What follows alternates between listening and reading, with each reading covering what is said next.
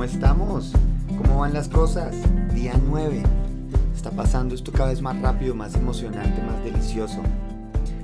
Rush, ¿nunca les ha pasado que, por ejemplo, salen en el carro, empiezan a manejar y de pronto a los 5 minutos se dan cuenta que estaban yendo para otro lugar, no el que estaban planeando? O que, por ejemplo, levantan el celular porque dicen, uy, tengo que llamar a alguien o tengo que hacer algo y de pronto se dan cuenta que están usando Instagram. Todo esto es la magia de los hábitos, querido Rush, y esos hábitos representan casi el 40% de nuestras actividades diarias. De eso queremos hablar hoy. ¿Por qué si yo tenía que ir a algún lugar, por qué la cabeza empieza en ese piloto automático? ¿Por qué si tengo que escribir algo que tenía que llamar a algún cliente o algo, se me distrae y se va para el otro lado? Pues vamos a entender, como siempre hacemos acá, desde la parte lógica y después lo llevamos a la parte emocional. Los hábitos son una necesidad del cerebro, no es algo malo. El cerebro no puede estar constantemente todo el tiempo analizando, pensando, porque quedaría completamente agotado. Tiene demasiada información llegándole al cerebro constantemente. Así que el cerebro tiene que decir y planear y simplemente programar actividades. Es mucho más fácil si él ya sabe cuando se van a la oficina por qué ruta se van. Es mucho más fácil si la gran mayoría de veces que cogen el celular lo primero que hacen es abren el WhatsApp o el Instagram, va a ser exactamente lo mismo. Porque lo que quiere es que la cabeza no tenga que estar en esa función al 100%. Estos hábitos se programan obviamente por repetición. Y eso, desafortunadamente, la gran mayoría de hábitos no los escogemos, los hacemos tanto que se programan. Y esos hábitos pues terminan representando gran parte de lo que somos, la forma en que desayunamos, cómo nos lavamos los dientes, en qué momento nos vestimos, la forma en que hablamos, las muletillas que usamos, etcétera, etcétera, etcétera. Lo que queremos nosotros en este momento, mi querido Rush, entender cómo funciona un hábito, porque si queremos cambiar algo, pues tenemos que saber cómo funciona. Hay hábitos que no hay necesidad de reprogramar. El cómo me voy a la oficina, cómo me peino, cómo me lavo los dientes, eso está perfecto, no, se complique, no, no, hay, no hay que empezar a, replantearse la vida entera. Pero si tenemos algún hábito que de pronto no me gusta o siento que no está siendo positivo en mi vida, pues ese sería una delicia que tuviéramos el poder y la información de cambiarlo. Esto que les voy a hablar, eh, la gran parte viene de un libro que leí hace, pues ya hace unos 5 años o algo, se llama The Power of Habits y es súper interesante y lo he utilizado para muchas cosas en mi vida, de trabajo hasta mi vida personal. Todo lo que hacemos está basado en esta teoría. Entonces, los hábitos están resumidos en tres pasos. Uno que es la pista, el otro es la rutina y el otro es la recompensa. Entonces, la pista es algo que me lo activa. ¿Qué significa eso? Hay una necesidad emocional en mi cuerpo. Les voy a dar, por ejemplo, con el cigarrillo. La gente piensa que el cigarrillo es únicamente esa adicción química a la nicotina. Pero ¿por qué surgió ese hábito? Además que cualquier persona que haya probado el cigarrillo sabe la inmundicia que es eso la primera vez. El mareo, las náuseas. Estoy seguro que nadie en el planeta se ha probado el primer cigarrillo y dice qué experiencia tan agradable y deliciosa. Empezamos a pensar, ¿por qué demonios fumamos? Así que les voy a contar qué es lo que pasa. El cigarrillo lo que está generando es un momento de calma, porque implica respiraciones profundas, me da socialmente una excusa de apartarme. Piensen ustedes, si una persona está fumando en la calle, a nadie le importa nada. Si alguien está parado solo en un andén, simplemente respirando profundo, mm, yo creo que mucha gente se cambia de andén. Así que realmente lo que están buscando estas personas es estos momentos que casi se vuelven una meditación el cuerpo lo activa porque necesita ese momento, el cigarrillo se volvió la excusa y como llega este momento de calma, esa es la recompensa y a eso es a lo que primero me vuelvo adicto. Me vuelvo primero emocionalmente adicto a algo. Imagínense, por ejemplo, cuando ustedes están trabajando. Empieza uno a trabajar mucho tiempo, mucho tiempo, el cerebro se empieza a cansar y llega un momento en que dice, oiga, rico una pausa, ¿no? Pero volvemos al mismo punto. Yo a mi jefe o si estoy trabajando no puedo decirle al jefe, jefe, me quiero ir a descansar 15 minutos o quiero tener un ratico para mí 15 minutos. porque mi jefe me va a decir seguramente, ¿por qué no se los toma en la casa cuando termine? O uno mismo, si trabaja solo, como estamos ahora, decimos, pero es que me siento mal. ¿Qué pasa? Que si es una excusa socialmente aceptada, un cafecito. Si uno le dice a alguien, oiga, me va a tomar un cafecito, jefe, me va a tomar un cafecito, es, ah, qué delicia, buenísimo. Y eso es un pepazo, pues volviendo a mis fechas y días de, de trabajar en publicidad, se posicionó el café como una recompensa. Ese es un pepazo. Eso es una magia del marketing porque lo que hicieron es, usted socialmente tiene una excusa para tener ese espacio, esa recompensa. Por eso Starbucks gira alrededor de un espacio donde la gente se vaya realmente a alejarse y tener una excusa. De nuevo, ¿cuál es la pista que me está activando esto? La necesidad de un descanso. La rutina, el café. La recompensa, ese momento de dejar mi cabeza en otra actividad. Y así funciona con una cantidad de cosas. Lo que yo tengo que empezar primero a entender es que yo un hábito no lo puedo romper. Yo no puedo simplemente dejar de fumar, yo no puedo dejar de tomarme el café porque eso implicaría dejar de tomar esas respiraciones profundas casi meditativas. No significa que voy a trabajar todo el día sin un descanso. Quiero entender qué es la emoción que lo está detonando. Es exactamente lo que pasa en una tusa. La tusa es realmente dejar una adicción a ese estado, porque esa pareja generaba en mí ciertas endorfinas que se disparaban y cuando ya no están presentes no, no tengo quien me reemplace esa carga de endorfinas.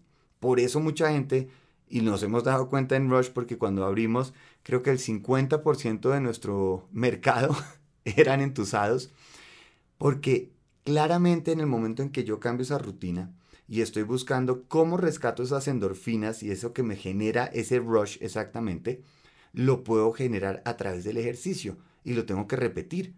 Y hago eso para reemplazar la emoción. Así que empecemos a pensar no en hábitos que estamos tratando de destruir, sino de nuevo con una mirada científica y de, comportamiento y curiosa, esa que quiero cambiar, qué es la emoción que está detrás hicieron un estudio y quiero que ustedes mismos lo piensen, le daban a la gente papas fritas y querían hacer un estudio de cuál es el momento emocional más intenso en la experiencia desde cuando lo pienso, cuando lo compro, cuando abro el paquete, cuando lo muerdo, cuando lo pruebo. ¿Qué creen ustedes que es el momento más emocionante de todo esto? Pues hicieron las pruebas y donde está el momento emocional pico es en el momento previo antes de llevarme la papa a la boca. ¿Por qué? Porque el cuerpo está antelando la emoción que viene. Primero yo genero la parte emocional por la repetición. Hago el ejercicio, suelto endorfinas. Hago el ejercicio, suelto endorfinas. Llega un punto en que hemos hecho tanto que cuando ya yo me subo a la bicicleta o voy a empezar a correr, lo que sea, el cuerpo ya sabe lo que viene, como cuando un niño chiquito le van algo y se emociona, como Dieguito con su ponqué, los que vieron el video, y está antelando la emoción y genera el cambio en el cuerpo. Imagínense la, fuerte, la, fuerza que es esto, que es exactamente lo que trabajamos con nuestras meditaciones de ver hacia el futuro, traer esa emoción.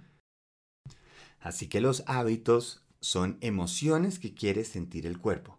Y eso está buenísimo porque así vivimos, eso es lo que nos mueve. Lo que pienso, cómo actúo, lo que siento. ¿Cómo funciona entonces cambiar un hábito? Porque mucha gente está diciendo, ok, pero es que es un camello, cambiar algo es difícil y estoy de acuerdo, porque si yo he practicado algo, pues me vuelvo muy bueno en eso. Por un lado, es muy importante amarrar ese hábito a un momento específico. De nuevo ejemplo de, marketing.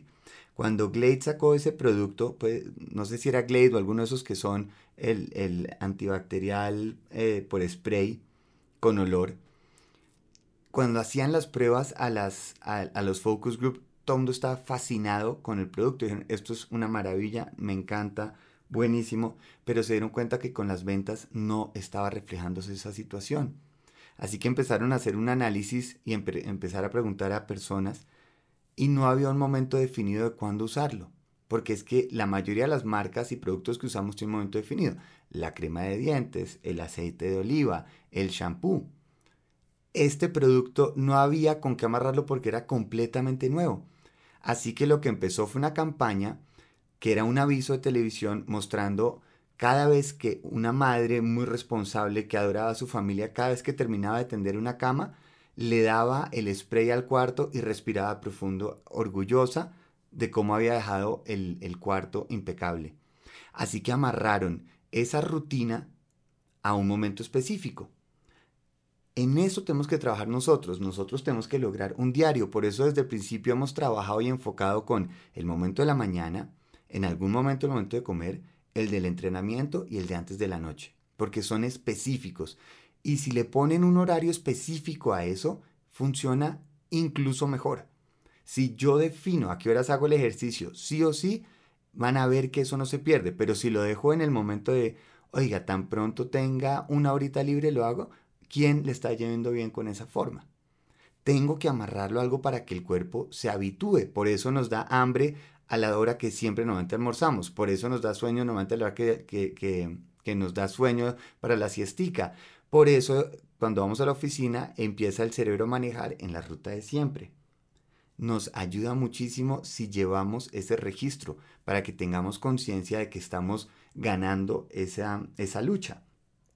Porque quiero que entiendan que precisamente el, el poder de autocontrol es como un músculo y se agota.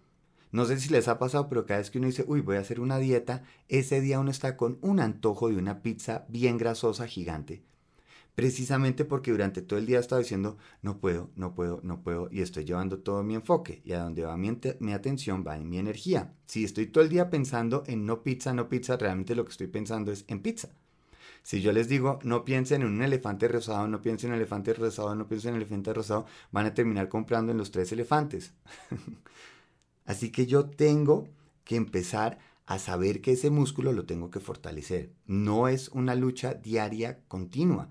Por eso en el entrenamiento descansamos un día. Por eso no estamos todo el día reafirmando yo soy mágico, yo soy chévere, yo soy delicioso, yo soy lo mejor que ha pasado en el mundo, porque se agota. Y llega un momento en que suena forzado. Tengo que tener momentos específicos donde lo trabajo. Y pasa algo mágico, porque el cuerpo nos ayuda.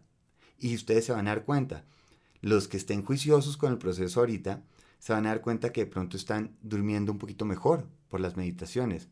O de pronto por estar haciendo el ejercicio, de pronto se dan cuenta que dicen, oiga, ¿sabe que no me apetece ya tanto esas papitas fritas? ¿O qué tal si probamos algún plato distinto? Porque como estoy generando ese cambio, es como unas ondas que genero. Y me ayuda, el cuerpo dice, pues ya que esto me está haciendo bien, ensayemos algo más y es más receptivo a esos cambios. Ahí nos estamos ayudando. Así que tenemos que fortalecer eso, entender que vamos a tener recaídas o algo y cómo las trabajamos. Lo que hablamos hace poquito, hace unos días, la reacción. Si yo me preparo para el día que a mí me da mucha locha, ir a hacer el ejercicio, ¿qué me puedo decir? ¿A quién puedo llamar? Estoy preparándome porque obviamente que va a suceder hay veces yo no quiero hacer la meditación, hay veces yo no quiero tomarme un tiempo, pero necesito poderme eh, preparar para esa reacción y que la vuelva en una decisión. Escriban en un papelito o llamen a un amigo que sea muy adorado y le dicen, usted va a ser mi, mi ayuda. Si yo un día estoy con presa, lo va a llamar y usted me activa. Incluso ustedes le pueden decir qué le tienen que decir y van a ver la diferencia. Si cambiamos esos hábitos, van a ver que unos se vuelven rituales y son momentos que yo defiendo porque entiendo lo que están haciendo en mí, lo que estoy logrando. Y eso es lo que queremos trabajar, Brush, con estos 15 días. Es simplemente empezar nuevas etapas, nuevos hábitos. La mayoría los vamos a dar quietos, no toca cambiar todo en mi vida. No hay ningún problema. Lo que sí quiero es escoger mis rituales porque quiero llevar a esas emociones que el cuerpo va a anhelar. Es mucho mejor la endorfina del ejercicio, es mucho mejor la tranquilidad de la meditación, que después la carga de conciencia, que yo lo que estaba buscando, si estoy ansioso, empezar a comer como loco, pues tengo que cambiarlo. Si estoy ansioso, ¿por qué cambio eso?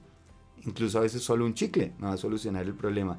Así que analicemos nuestros hábitos que queremos cambiar, les damos un horario, los volvemos un ritual, preparamos la reacción por si estoy fallando y dejamos que esa magia empiece a eh, esparcirse como quien bota una piedra a un lago y empiezo a cambiar otros hábitos y rituales gracias a esos y voy fortaleciendo ese autocontrol constantemente.